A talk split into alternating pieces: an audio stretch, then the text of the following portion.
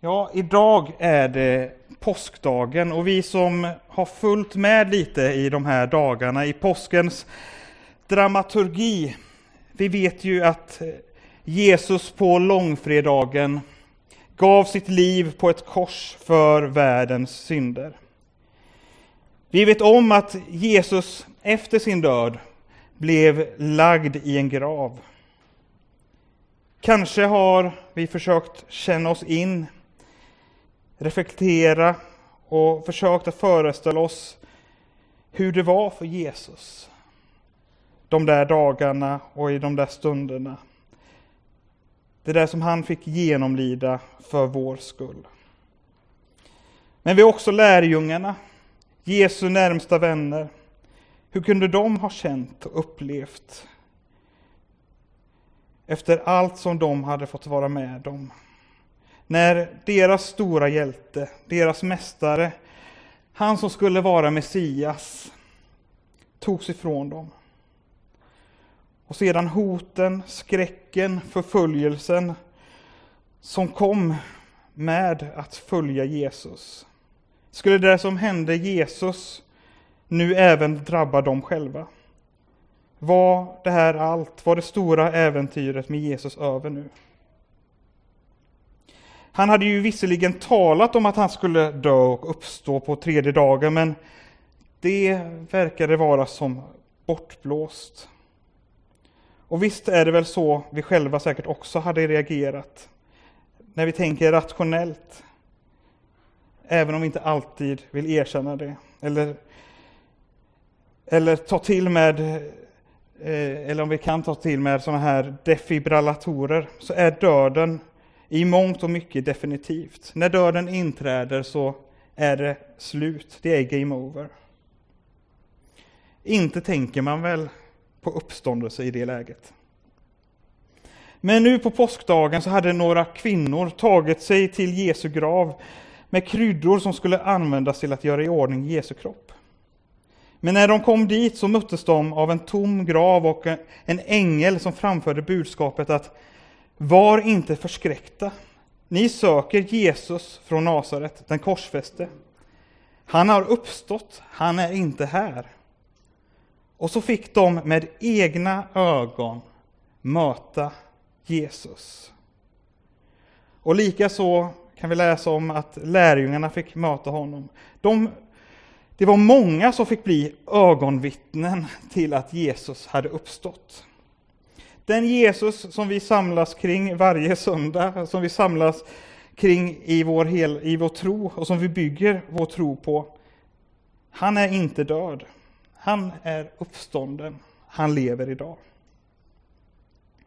Jesus han uppfyllde alla de profetior, alla de luften som hade sagts om honom.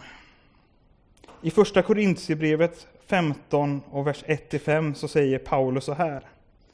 Bröder, jag vill påminna er om evangeliet som jag förkunnade, som ni också tog emot, på vars grund ni står och genom vilket ni blir räddade. Jag vill påminna er om orden i min förkunnelse. Den håller ni väl fast vid? Annars var det bortkastat att ni kom till tro. Bland det första jag förde vidare till er var detta som jag själv hade tagit emot. Att Kristus dog för våra synder i enlighet med skrifterna att han blev begravd, att han uppstod på tredje dagen i enlighet med skrifterna och att han visade sig för Kefas och sedan för de tolv. Genom Jesu död och uppståndelse så har Jesus vunnit seger över synden, ondskan, ja rent av själva döden. Det som är så ofrånkomligt, det som är definitivt, det som skulle vara slutet, game over, det är inte längre så definitivt. Det finns hopp om en morgondag. Så här står det lite längre fram i Första Korinthierbrevet 15, från vers 53. Detta förgängliga måste kläs i oförgänglighet och detta dödliga kläs i odödlighet. Men när det förgängliga kläs i oförgänglighet och det dödliga i odödlighet, då blir det så som skriftordet säger. Döden är uppslukad och segern är vunnen. Död, var är din seger? Död, var är din udd? Dödens udd är synden, och synden har sin kraft i lagen. Gud var det tack som ger oss segern genom vår Herre Jesus Kristus. Döden är uppslukad och segern är vunnen. Död, var är din seger? Död, var är din udd? Genom Jesus Kristus så har vi fått del av den här segern. Det förgängliga måste kläs i oförgänglighet och det odödliga i odödlighet. Det finns en förvandling, det finns en transformation som vi får ta del av genom Jesus Kristus. Liksom Jesus i sin uppståndelse förvandlades så kommer vi också att förvandlas och uppstå tillsammans med Jesus. Det finns flera aspekter av detta. Dels tänker jag på det kommande, det som väntar oss när Jesus en dag kommer tillbaka. När alla de som har dött kommer att uppstå. Det här som vi ofta benämner som himlen eller evigheten. Ja, det finns ett evigt liv. Så älskade Gud världen att han gav den sin enda son för att de som tror på honom inte ska gå under utan ha evigt liv, säger Johannes 3 och 16. Och visst, det finns en slutgiltig förvandling, men jag tror att förvandlingen redan har börjat för dig och mig i det ögonblicket då du tar emot Jesus i ditt hjärta. Det här att bli född på nytt. Jesus talade själv om det, att vi behöver bli födda på nytt. Och det finns ett nytt liv med Jesus för dig och för mig. Ett liv som vi får genom tron på Jesus, hans död och hans uppståndelse för våran skull. När vi omvänder oss, när vi byter riktning i våra liv, där vi får klä av oss det gamla, det som vi bär på av synd, skam, misslyckanden, tillkortakommanden, själviskhet, ondska.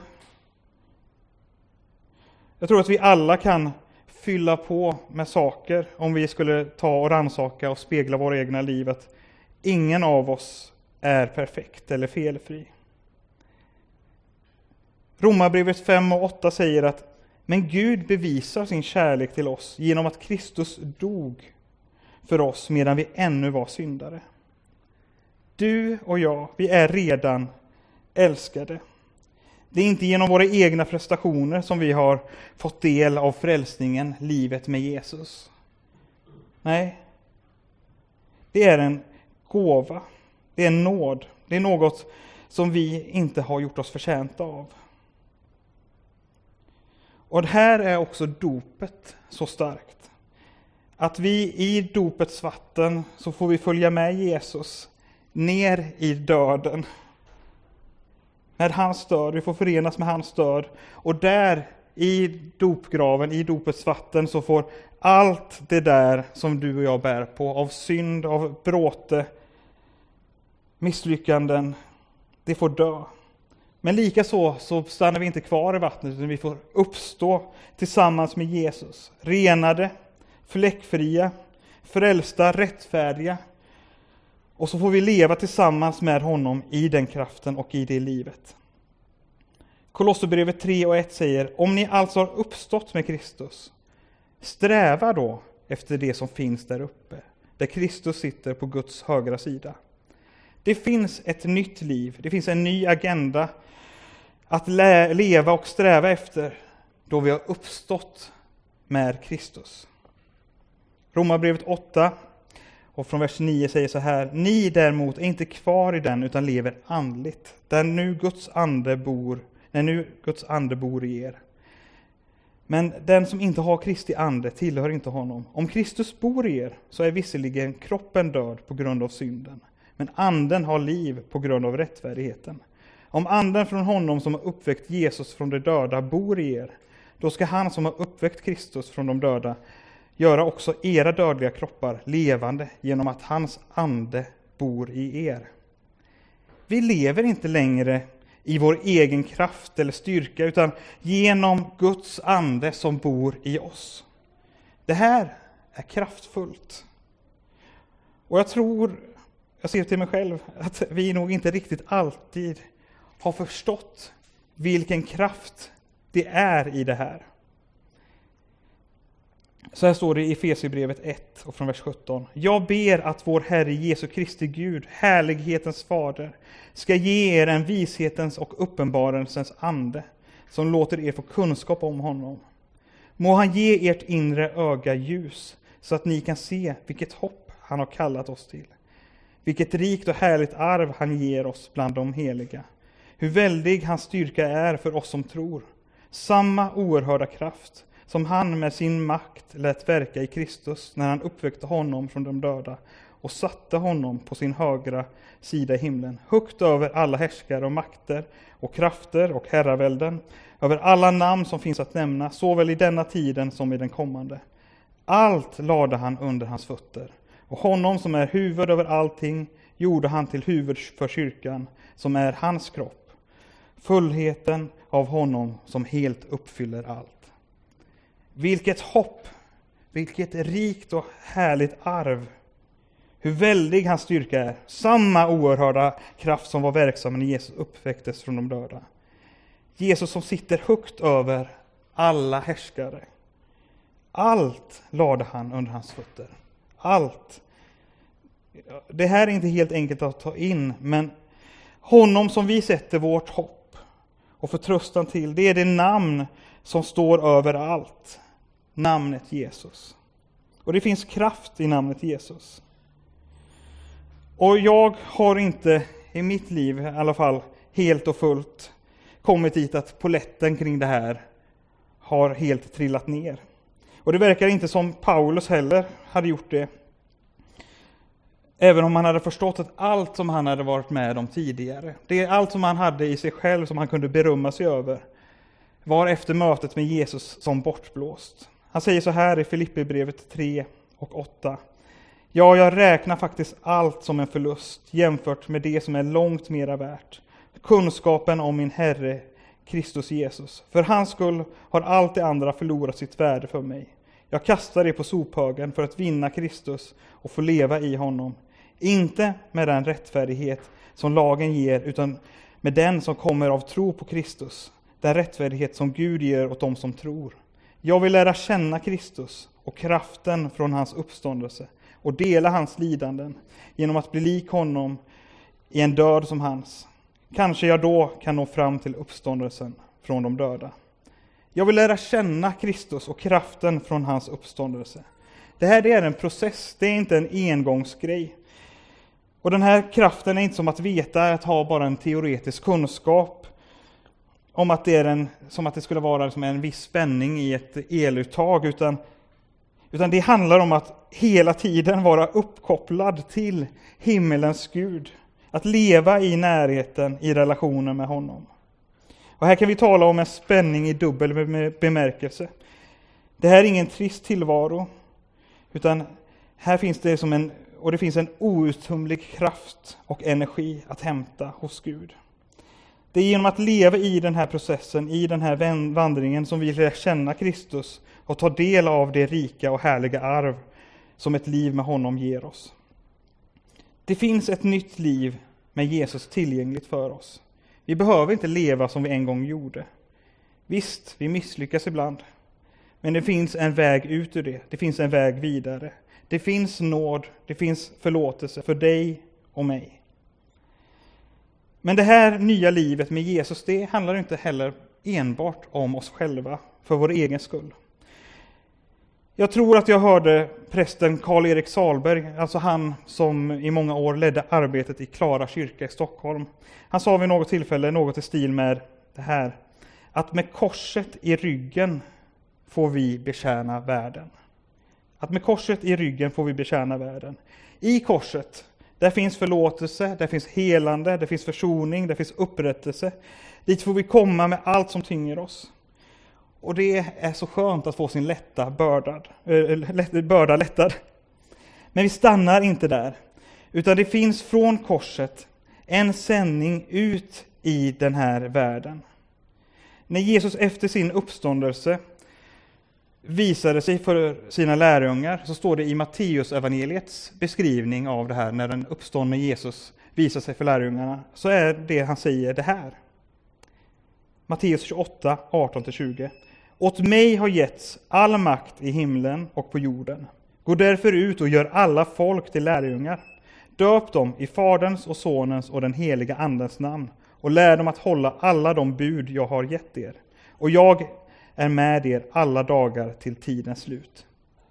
Du och jag är kallade till att gå ut överallt i den här världen och göra det som Jesus gjorde. Leva som han gjorde, att göra lärjungar. Och vet ni, Jesus, han är med oss alla dagar till tidens slut. I tider av osäkerhet, begränsning och oro så får du höra att du är inte ensam.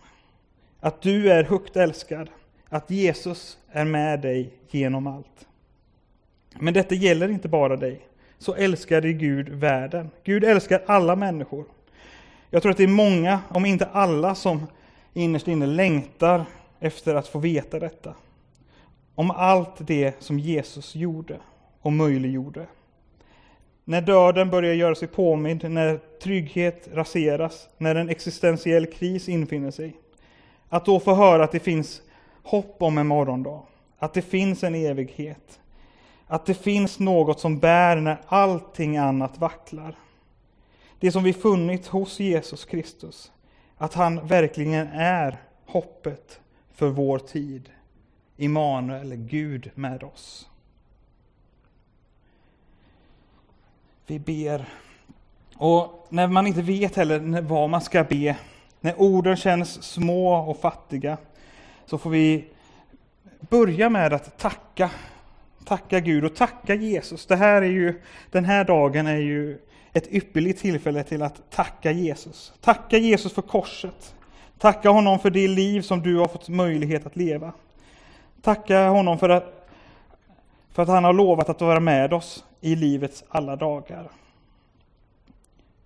Jesus, vi kommer till dig just nu och vi kommer till dig med allt som vi är, med allt som vi bär. Vi lägger och lämnar allt som, som tynger oss, allt av misslyckanden, allt det där när vi brister, allt det där när vi syndar.